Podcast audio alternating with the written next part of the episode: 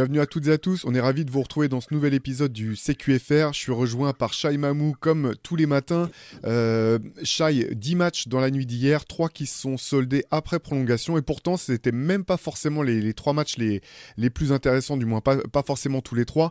Euh, écoute, on, on, on, va essayer d'aller assez vite. Je te propose qu'on parte quand même avec, euh, on commence par le choc qu'il y avait hier entre les deux leaders de conférence.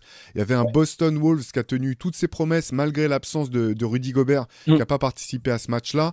Euh, ça s'est terminé par une victoire des Celtics décisive après prolongation.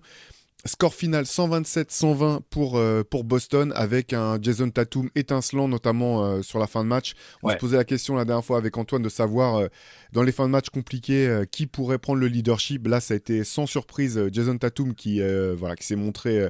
qui s'est montré. Est-ce que tu peux bah, nous parler un petit peu de ce match, de ce que, ce que tu en as retenu? Oui, bah, ce que j'ai retenu, c'est que Boston est toujours, euh, toujours invincible à domicile, 18-0, et que, et que c'est, ça reste euh, quand même un, avantage certain, euh, notamment pour la suite de la saison, quand il faudra se projeter.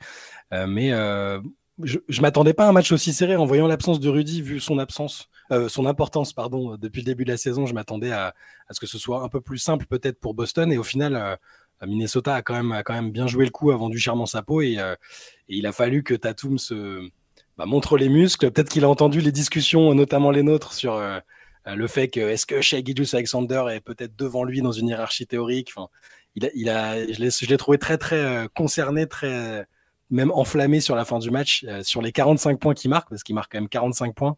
Il en marque 14 dans le quatrième carton et 12 en prolongation. Il a, il a vraiment, euh, voilà, il a vraiment euh, montré que c'était, que c'était un patron. Jalen Brown, j'ai trouvé aussi très bon quand même. C'est, c'est une saison où euh, parfois il a pu sembler irrégulier, la pression de son contrat, mais euh, je l'ai trouvé bon et au final Boston euh, se fait respecter dans ce choc, ce choc des leaders de conférence. Mais les Wolves n'ont pas, ont pas à rougir, compte tenu des circonstances, c'était quand même pas mal. Ouais, c'est clair. Donc Boston qui jouait aussi sans Kristaps Porzingis. Porzingis et comme, ouais. Comme tu l'as noté, euh, Jalen Brown excellent, 35 points, 11 rebonds, 3 passes. Euh, voilà, il a, c'est un match où Batum, euh, Batum, voilà, les, lapsus, où Tatum était plus sur le scoring et, a moins rayonné autour. Et je pense que voilà, Jalen Brown a bien pris le relais, notamment au rebond. On sait que qu'à Boston, c'est vraiment du rebond, comment dire, il n'y a pas forcément un rebondeur attitré. C'est ouais. du rebond où on, on, se partage la tâche dans le collectif. Du côté des Wolves, à noter quand même le très bon match encore de Carl Anthony Towns qui fait un, qui fait une bonne saison. 25 ouais. points, 13 rebonds et 6 passes. Lui aussi, c'est vrai qu'à la passe, c'était vraiment le, le, secteur catastrophique de son jeu jusqu'à présent. Là, il a fait un bon match dans ce registre. Et euh, Anthony Edwards, 29 points, 6 rebonds, 3 passes, à 11 sur 25 au tir. Les Wolves, c'est vrai que comme tu le disais, on aurait pu s'attendre à ce qu'ils ils, ils éclatent un petit peu plus vite en, en vol avec l'absence de, de, Rudy. Euh, bon match malgré tout même si voilà, on sent que défensivement, c'est quand même pas la même chose quand il n'y a pas Rudy pour, euh, tenir la, baraque. Ouais, c'est ça, c'est vraiment leur, caution. Alors après, ils défendent tous bien, hein, à leur crédit. Euh, ils, sont inspirés contaminés presque euh, par la, mentalité défensive de Gobert. C'était le cas à Utah aussi, mais, euh, mais ouais, forcément, c'est pas pareil quand il est pas là. Ouais, c'est clair. Allez, deuxième match. Alors, c'était pas forcément le plus intéressant dans le sens là, on a, c'était, c'était le choc des titans, euh, des têtes de conférence. Il y avait aussi le choc des, des, euh, comment dire, des, des. Euh, je cherche un terme élégant qui soit des pas cancres, insultant. Des cancres peut-être. voilà, cancre, très bien. Le choc des cancres avec le, le match Spurs face aux Pistons. Presque sans, sans surprise, j'ai envie de dire, euh, ce sont euh, donc les Spurs qui se sont imposés 130 à 108 contre, euh, contre Détroit. Détroit qui était pas mal handicapé, pas de Kate Cunningham, pas d'Azaya Stewart, mais malgré tout un record, du moins un record de franchise. allez, Shai, tu, tu, nous dis un petit peu de quoi il s'agit? Le record pas pour de les Pistons, hein, je parle pour, les Spurs bien sûr. Ah, pour les Spurs, oui. Bah, ouais. bon, déjà premier triple double en carrière pour Victor Wembanyama. Euh, qui, finit avec 16 points, 12 rebonds, 10 passes en 21 minutes et sans perdre le moindre ballon. Et ça, euh, bah, c'est le, jou le, joueur le plus jeune à, avoir réussi un triple-double sans, euh, sans perdre de ballon. C'est assez prodigieux sur le temps de jeu, même avec un adversaire aussi, aussi médiocre. C'est quand même pas mal. Et c'est le record dont tu parlais ou, ou tu penses à autre chose? Non, c'était celui-là. C'était celui-là. Okay. Enfin, c'était celui-là dans le sens où c'est le, c'est le plus jeune Spurs de l'histoire à avoir euh, enregistré un triple double. Ouais, voilà, ouais. c'est ça, ouais. Et, et, cinquième plus jeune joueur de l'histoire tout court à réaliser un triple double en fait. Donc, rien que ça, c'est. Euh, y a, y a, avant lui, donc il y a Josh Giddy, Lamelo Ball, Mark Elford et Luka Doncic qui l'ont fait avant d'avoir 20 ans. Mais, euh, mais eux n'avaient pas une limitation de minutes euh, comme Victor. Là, lui, il a eu besoin que 21 minutes et, et, il a quand même réussi à le faire. C'est impressionnant. Ouais. Ouais, il y avait donc il y avait un autre Français forcément dans ce match, euh, Kylian Hayes, euh, qui était euh, à nouveau titulaire, qui termine avec 4 points, 2 sur 8 au tir, mais 12 passes décisives, une seule balle perdue aussi. voilà, Kylian qui continue de montrer quand même des belles choses, notamment dans sa gestion des ballons cette saison avec des 3. Ça n'a pas suffi, bien entendu. Le meilleur marqueur du côté de, des Pistons hier, c'était Jalen Duren qui termine avec 21 points, 12 rebonds, toujours dans son espèce de, de rôle de double-double, de machine à double-double. J'adore ce joueur, moi. mais voilà, c'était malgré tout, il n'y avait pas de talent tout simplement pour, euh, pour, les, pour les Pistons. Euh, le banc a été largement ouvert du côté des Spurs. Euh, voilà, je ne sais pas s'il y avait autre chose à retenir de ça. juste, bah, je, suis juste content pour Kylian Hayes de. Enfin, bon, la défaite et, et prestations. Bon, certains jugeront que son, son, le scoring est faible, tout ça, que c'est peu pertinent dans une, une, défaite aussi large. Mais je trouve juste en tout cas qu'on voit les qualités qu'on aime chez lui, c'est-à-dire le playmaking, la passe, normalement peu de perte de balles quand il, quand il a du temps de jeu. C'est là-dessus qu'il doit s'appuyer. C'est là-dessus, c'est ce genre de truc qu'il est susceptible d'apporter peut-être dans la rotation de l'équipe de France un jour, peut-être pendant les JO. Rien que ça, ne, serait-ce que pour montrer peut-être à d'autres équipes qu'il est capable de faire des matchs à plus de 10 passes sans perdre beaucoup de ballons. Et un meneur euh, gestionnaire, ça a même, ça a quand même de la valeur en NBA aujourd'hui. C'est clair. Allez, on, enchaîne, euh, on va enchaîner assez rapidement parce que ce matin parce que euh, on a envie de parler un petit peu du, match de Paris euh, qui se, qui se jouera ce soir en, fin de en fin de CQFR. Il y avait alors là pour le coup c'est quand ça va pas ça va pas. les Warriors qui se sont fait atomiser par les Pelicans. Score final 141-105 pour New Orleans. là c'est je sais pas si. Il y, a plusieurs manières de toucher le fond, mais là, c'est le genre de match où tu te dis, euh, tu peux difficilement aller plus bas. Il n'y a rien qui a, été pour, pour Golden State hier. c'est dramatique et je pense qu'ils ont eux-mêmes, c'est-à-dire que là, c'est même pas nous qui utilisons ces termes-là, mais euh, je crois que Kerr et Curry ont utilisé à peu près ces termes-là, mais c'est quasiment la pire défaite des Warriors depuis que, depuis que, depuis que Kerr coach, depuis depuis qu'il est arrivé, depuis qu'ils ont connu tous ces succès. Là, c'est ils sont à domicile, ils sont on attend une réaction, euh, même si l'adversaire est bon et sur une bonne dynamique, ils doivent, ils doivent montrer autre chose. Là, tu prends 141 points à domicile. Euh, dès le, de toute façon, dès le début de match, tu sentais que c'était un peu, c'était désincarné, que c'était pas, il n'y avait pas l'énergie. Il a dit lui-même après, hein, on n'a pas la, on n'a pas la combativité, l'envie. Euh, les joueurs sont un peu comme en état de choc, ils ont perdu de la confiance et, et c'est terrible de voir ça sur des joueurs comme, comme Curry, comme Clay Thompson. Enfin, c'est, assez fou et ils cherchent encore une formule, ils la trouvent pas et et on en a parlé assez longuement l'autre jour. Peut-être que le retour de Draymond va changer quelque chose, dans, au moins dans la combativité. Ça, on peut, on peut à peu près en être sûr. Mais, mais, mais c'est fou. Là, là ils ont, enfin, maintenant, ils sont hués par leurs fans. Ça arrive jamais normalement. Euh, les Warriors. En NBA, même, même en NBA, ça, arrive très rarement, à part Philadelphie, peut-être New York, deux, trois clubs comme ça qui ont un petit peu des, des, fans aussi exigeants, ça se passe quasiment jamais en NBA. Ça. C'est arrivé il y, a, il y a quelques jours avec Milwaukee, et euh, pareil, les, Yanis avait dit qu'il comprenait très bien qu'il se soit fait huer parce qu'il prenait beaucoup trop de points. Une défaite super large à domicile, c'est bon. Et, là, c'est pareil, euh, mais c'est très inhabituel. La fanbase des Warriors, elle est très intense, elle est un peu. Euh, elle s'est renouvelée depuis une dizaine d'années, forcément, avec les succès, mais c'est la première fois, euh, je pense, en tout cas de mémoire, que, qui, se font autant huer. Parce que c'est pas la première fois qu'ils prennent une, une claque à domicile. Et, là, il faut dire, les Pelicans, 46-27 dans le premier carton, tu prends 46 points. Les, Warriors, quoi. Les Warriors avec Curry, Thompson, euh, Wiggins, l'équipe qui a été championne il y a deux ans. Et ils n'arrivent pas à sortir la tête de l'eau. Et Kerr a clairement dit, euh, et Curry ont dit qu'il fallait du changement. Donc je sais pas ce que ça veut dire. Les changements de line-up, il y en a eu 50 000. Hein, il y en a encore eu cette nuit changement euh, via un trade, via quoi je, je sais pas trop, je sais pas trop bien comment ils vont gérer ça, mais c'est c'est extrêmement triste et inquiétant. Ouais, parce que là, effectivement, défensivement, c'était open bar. Il y a 8 joueurs des Pelicans qui terminent à 12 points ou plus. Euh, mm. Du côté des Warriors, meilleur score, Moses Moody, 21 points. Euh, deuxième meilleur score du match, Tracy, euh, Trace Jackson Davis qui termine avec 19. Mm. ça, sans vouloir faire offense à ces joueurs-là, tu sais que c'est c'est pas bon signe si c'est voilà ces joueurs-là qui terminent meilleur scoreur. Stephen mm. Curry, petit match, 15 points à 4 sur 13. des routes complètes, honnêtement, c'est vrai qu'on n'a on pas les mots. On n'a pas les mots. Vraiment, les Pelicans n'ont pas du tout eu à forcer euh, leur talent pour aller euh, chercher cette victoire. C'est ça, et, bon, et pour le, côté positif, du coup, euh, pour New Orleans, pas pour les Warriors, mais ils continuent, ils sont sur cette victoire en 10 matchs et ils se positionnent bien, ils sont sixième à l'ouest. Et, et comme je le dis à chaque fois, alors au bout d'un moment, peut-être qu'on va, on va se dire qu'ils sont plus du tout cachés dans l'ombre parce qu'ils vont remonter, ils remontent les places, mais c'est une équipe qui profite du fait d'être un peu dans l'ombre et loin des, bah, médiatiquement, on parle des Lakers, des Warriors, des Suns à l'ouest et on parle pas des Pelicans. Et Zion est laissé tranquille, entre guillemets. Il a pas besoin, il est pas trop scruté en ce moment et ça se passe bien pour les Pelicans. Ouais, allez, on reste dans la conférence Ouest pour euh, du côté victoire. En tout cas, il y a une belle victoire des Clippers, 126-120 contre les contre des Raptors, vraiment euh, combatifs. Euh, on va on va parler du match, mais on reviendra peut-être sur la grosse news concernant les Clippers qui étaient en, dehors du match. Je te propose qu'on commence quand même par par parler de ce, ce résultat. Gros match encore de Kawhi Leonard qui termine avec 29 points, Paul George à 29 aussi, 29 7 et 6 pour, Paul George même. voilà, les Clippers qui continuent de montrer que c'est une équipe solide qui est pas facile à manœuvrer. Mm. Ouais, c'était une belle bataille, c'était un bon match. Hein. Les Raptors, décidément, ils, encore plus presque depuis le trade, euh, sont vraiment une équipe qui est, accrocheuse.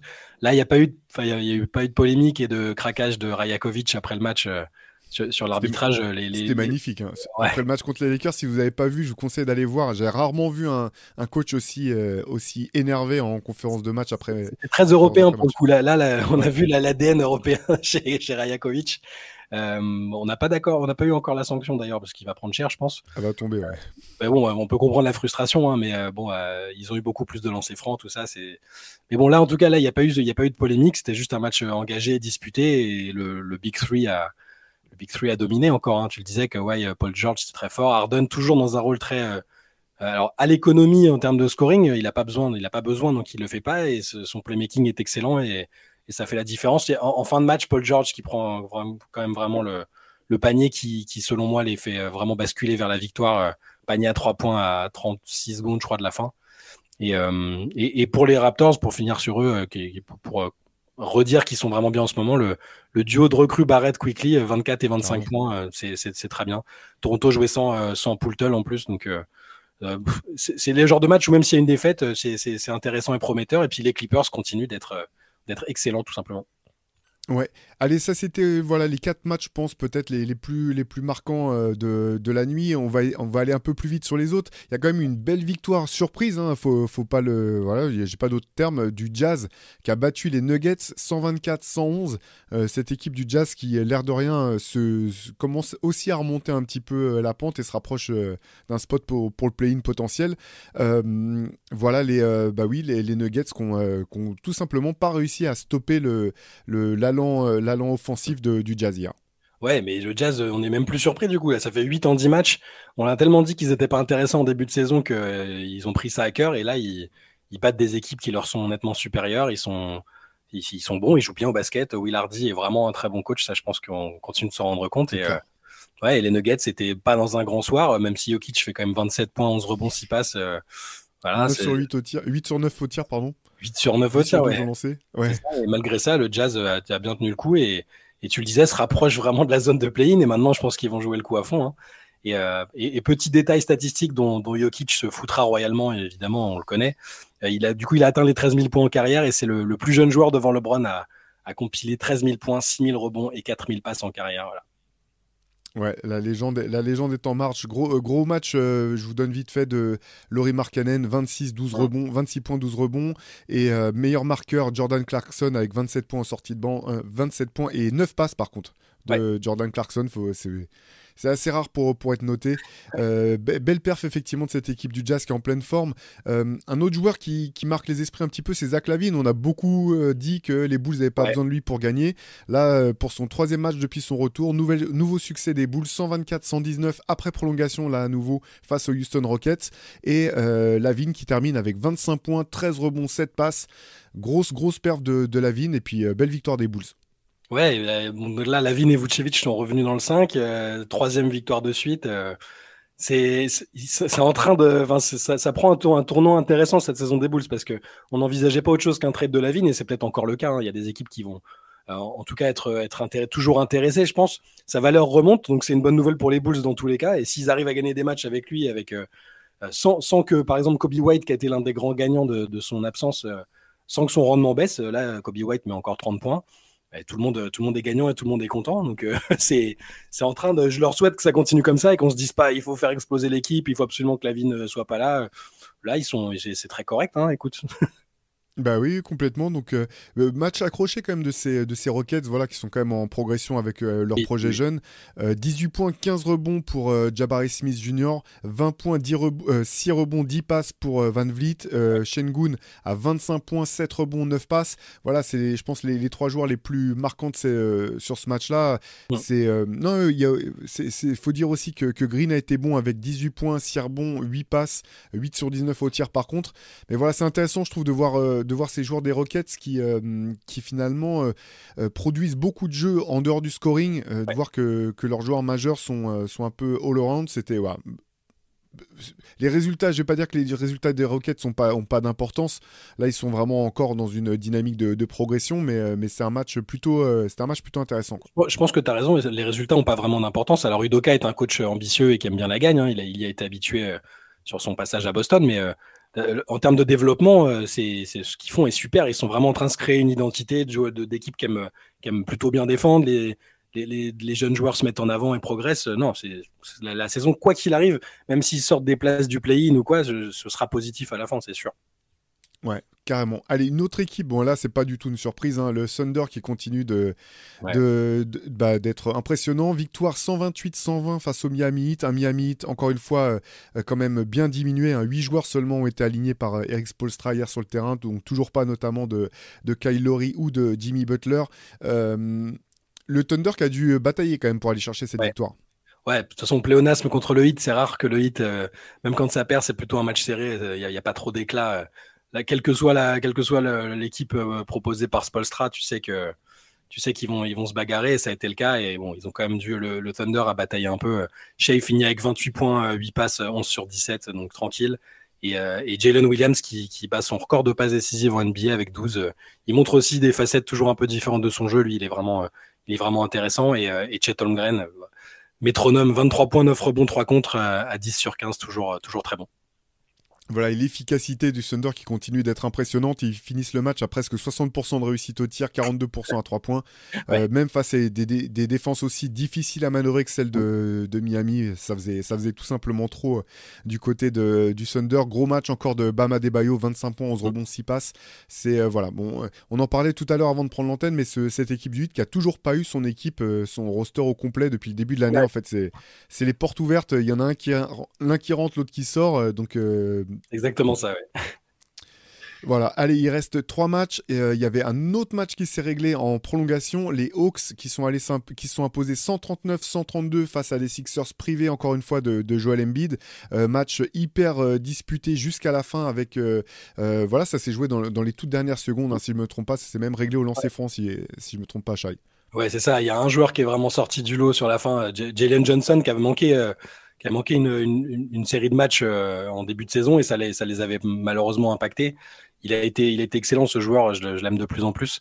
Euh, donc ils sont allés en prolongation et il a, pris les choses en main clairement. Euh, il, a, mis quatre lancers, dont deux qui d'abord ont permis à l'équipe d'égaliser.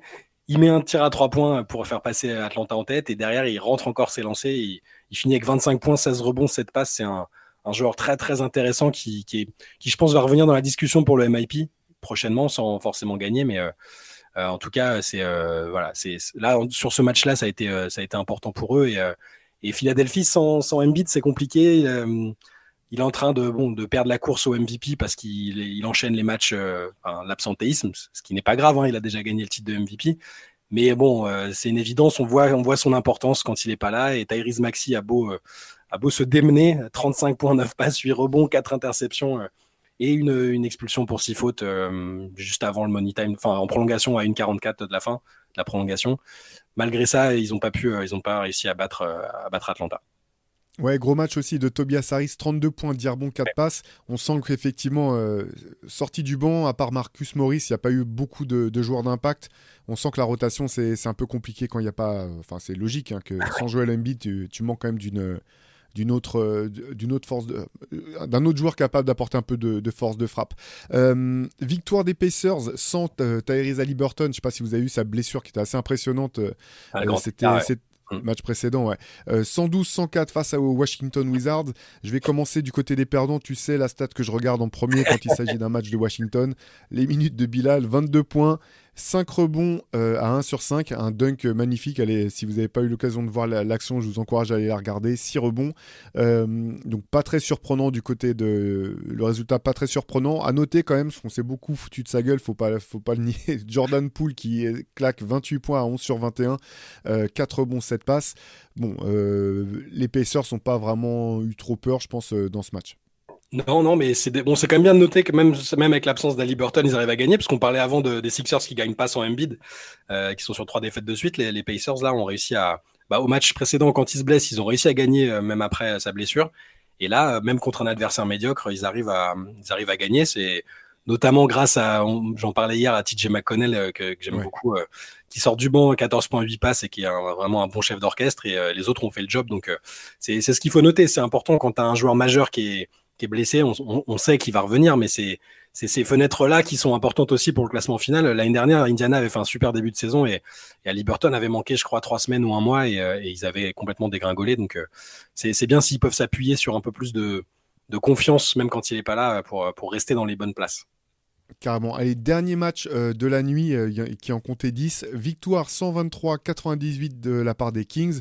Victoire sans surprise. Hein. Je ne sais pas s'il y a quelque chose en particulier que tu voulais retenir de, de, ce match. Non, ils ont pas. Oui, effectivement, ils ont pas trop eu à se fouler. Euh, ce qu'on peut noter, c'est que c'était une petite, euh, une petite revanche parce que euh, les, Kings avaient été battus à domicile par les Hornets. Ça avait été. Je pense que les parieurs ont pété des câbles, ceux, ceux qui avaient misé sur Sacramento ce soir-là. Les, les, Hornets qui étaient sur une série de défaites de 10 ou 11 matchs et qui avaient, gagné à Sacramento, c'était très très étonnant et largement en plus. Donc là, ils se sont vengés. Sabonis, Murray, manque tous à 20 points en plus et ils n'ont pas trop eu à se, à se forcer. Voilà. Ouais, carrément, avec euh, Keegan, Murray qui termine meilleur marqueur du côté des Kings, 25 points, 6 rebonds, euh, 3 passes, effectivement. Voilà, je pense qu'il n'y avait pas grand-chose de, plus à noter. On a été un petit peu vite ce matin sur les matchs parce qu'il y avait quand même deux choses dont on voulait vous parler. Euh, on a parlé du match des Clippers et de la bonne perf de Kawhi Leonard, mais sa meilleure perf, elle n'était pas sur le terrain. Elle s'est passée dans un bureau, euh, dans, dans, le bureau du, du GM peu de temps avant le match. C'est, vous avez dû le voir, la prolongation donc, de contrat de Kawhi Leonard. tu me dis si je me trompe pas, 153 millions de dollars sur 3 ans. Ouais, c'est ça. Qu'est-ce que tu euh, qu'est-ce que as pensé toi de, cette signature, de cette euh, prolongation? C'est un, une très très belle démonstration de confiance. Euh, certains diront d'inconscience de la part des Clippers parce que Kawhi commence seulement à réussir à enchaîner les matchs sans, sans, sans blessure et tout de suite il y a la prolongation. Mais je trouve que c'est intéressant parce qu'on voit là il y a une ligne directrice, il y a pas, il s'enlève une épine du pied pour l'intersaison parce qu'il faut rappeler qu'il avait une, une player option et et que, Paul George aussi. D'ailleurs, il y a des discussions en cours avec Paul George pour, euh, pour, lui aussi prolonger. Euh, et, et, je pense que Balmer a voulu, euh, a voulu montrer aux fans des Clippers qu'ils allaient entrer dans la salle, dans leur nouvelle salle, avec bah, une, équipe, une équipe compétitive. ça reste un pari parce que c'est des joueurs qui se blessent souvent. Là, on parle que de Kawhi. Hein. Paul George n'a pas encore prolongé, mais je pense qu'il insiste, ils veulent, mourir avec leurs idées, c'est-à-dire que ce duo, ce tandem-là, maintenant renforcé par euh, l'arrivée de James Harden, peut gagner le titre et il veut, que ça fonctionne, ils veulent, veulent pas abdiquer. Je trouve ça intéressant, euh, courageux et à la fois euh, risqué parce que parce que il, a, pas d'option individuelle, il n'y a pas de player option, il n'y a pas de team option sur la prolongation de contrat. Il y a un trade kicker par contre qui fait ont ce sera moins problématique pour lui d'être tradé si, ça arrive sur les trois prochaines saisons. Mais euh, ouais, bah, ce que j'en ai pensé, c'est, je m'y attendais pas déjà au timing. Je pensais qu'ils allaient laisser euh, un peu passer la saison et voir si, si euh, tout au long de l'année il allait être fiable physiquement. Pour l'instant, c'est, le cas. Et non, c'est plutôt, je suis plutôt encouragé. Je, prends ça en tout cas pour un signe qu'ils ont confiance en son, en ce qu'il a montré physiquement. Ils ont confiance en son corps en fait, je pense. Et, et si Kawhi évite les blessures sur les prochaines saisons, ça ça change un peu les perspectives pour les Clippers dont on imaginait euh, que la fenêtre euh, était très très très très courte, c'est-à-dire cette année et c'est tout.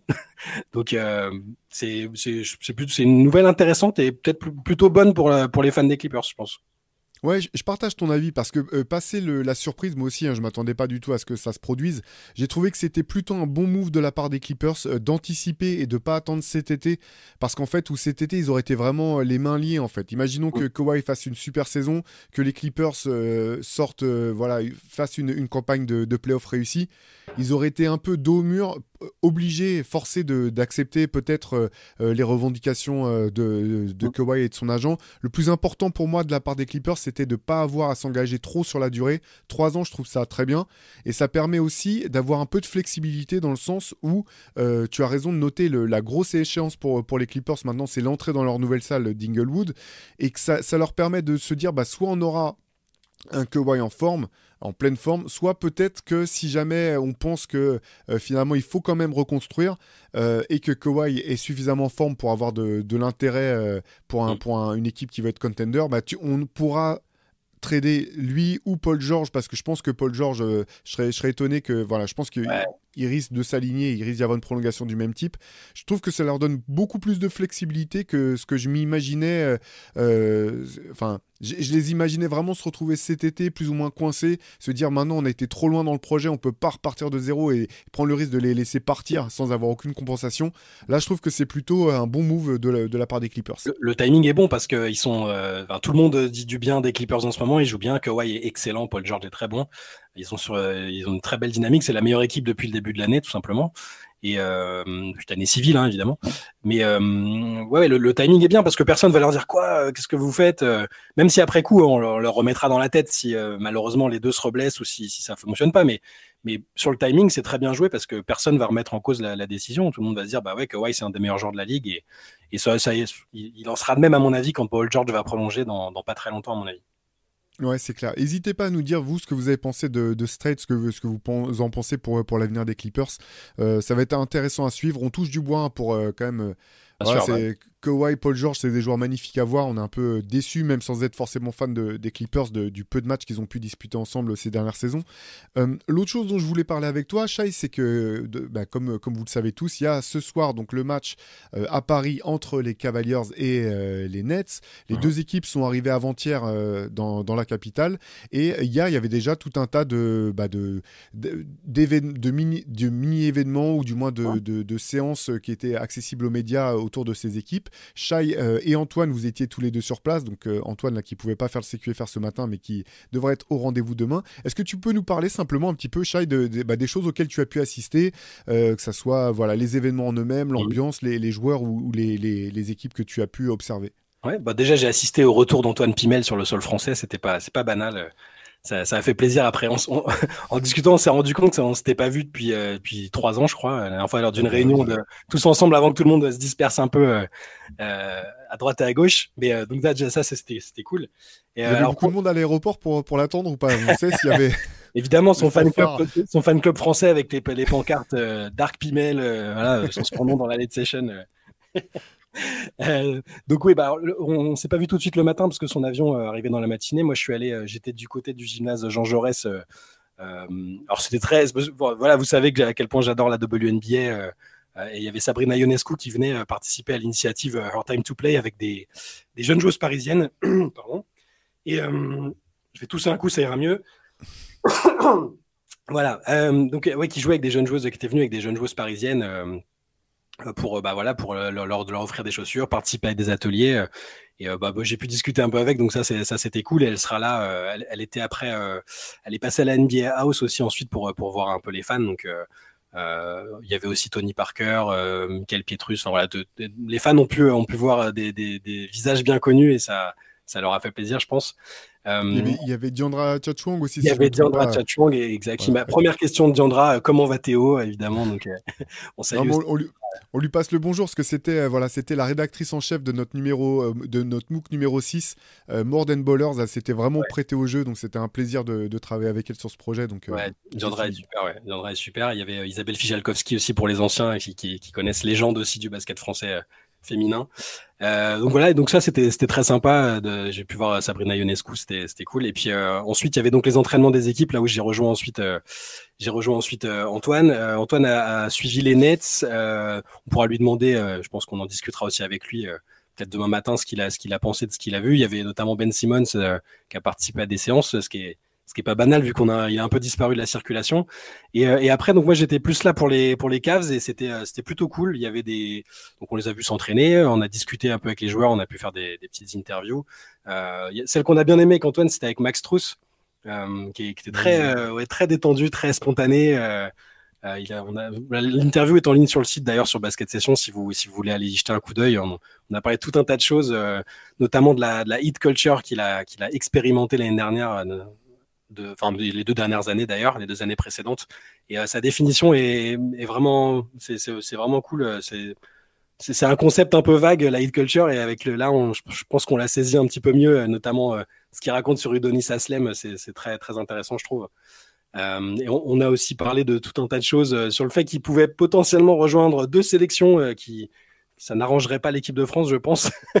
il, a, il, y a une journaliste polonaise qui, qui lui dit ah, J'ai vu sur ta page Wikipédia que tu étais d'origine polonaise, est-ce que tu vas jouer et tout? Et puis il dit Ah non, pas du tout, je suis pas du tout polonais, c'est c'est quelqu'un qui s'est planté sur Wikipédia. Moi, je suis slovène et allemand et, euh, il est totalement candidat euh, aux deux sélections. Et il est prêt à rejoindre n'importe laquelle. Donc, euh, l'une des deux, l'un des deux, une des deux équipes qui sont des, équipes rivales de l'équipe de France vont peut-être se retrouver avec un shooter élite NBA. C'est pas une très bonne nouvelle, mais voilà, on l'a trouvé très spontané avec Antoine. On a discuté tout un tas de choses et je vous invite à, regarder un peu l'interview qui est en ligne, qui est en ligne sur Basket Session. Ouais, c'est vrai que ces matchs euh, européens, euh, longtemps c'était à Londres, là on a la chance, c'est en France, c'est quand même euh, plutôt sympa en termes d'accès. Souvent, alors on sait que les superstars sont souvent prises d'assaut par, par tout un tas de journalistes, c'est dur d'aller poser des questions, mais c'est souvent un petit peu à la marge, voilà, dans les, chez les role-players ou ce, genre de, personnages qu'on peut avoir l'occasion de se poser un petit peu tranquillement, de parler avec eux, c'est plutôt cool quoi. Ouais, on a parlé de Caris Levert aussi, euh, qui, est, bah, les deux d'ailleurs, Strauss aussi, ils avaient que du bien à dire sur Victor Wembanyama qu'ils ont affronté, euh, qu'ils ont affronté il y, a, il y, a, quelques jours seulement. Et euh, ouais, ouais, c'était, c'était, c'était très sympa. Même voir juste des joueurs NBA s'entraîner. On a vu le début de l'entraînement. Antoine a pris quelques notes. On va vous faire un petit papier avec des les remarques les remarques décalées et marrantes d'Antoine Pimel sur les joueurs, sur des, ressemblances physiques, des trucs qu'il a notés. Euh, c'était sympa. Et puis, euh, oui, ensuite, bah, les joueurs, euh, certains des joueurs sont, retrouvés à la NBA House ensuite pour, pour partager des moments avec le public et puis voilà, préparer ensuite le match, le match qu'il y aura ce soir à 20h à l'Accor Arena. Ouais, donc vous serez sur place euh, avec Antoine et puis bah, demain dans, dans, le CQFR, je pense qu'on sera, on se fera un bon débrief euh, euh, du match en lui-même sur les coulisses, l'ambiance, tout ça. C'est voilà, on, aura la chance d'avoir deux, deux, deux, personnages qui étaient, qui étaient sur place pour nous, pour nous parler un petit peu de tout ça. C'est ça. Eh ben écoutez, d'ici là, comme disait Chai, n'hésitez pas à aller sur Basket Session si vous voulez voir un petit peu euh, tout, euh, tout ce que Chai et Antoine ont pu glaner comme information durant, euh, durant la journée d'hier. On vous donne rendez-vous dès demain matin pour un CQFR un peu spécial, donc en mode récap du, du Paris Game. Et d'ici là, passez une bonne journée. Ciao à tous. Bonne journée.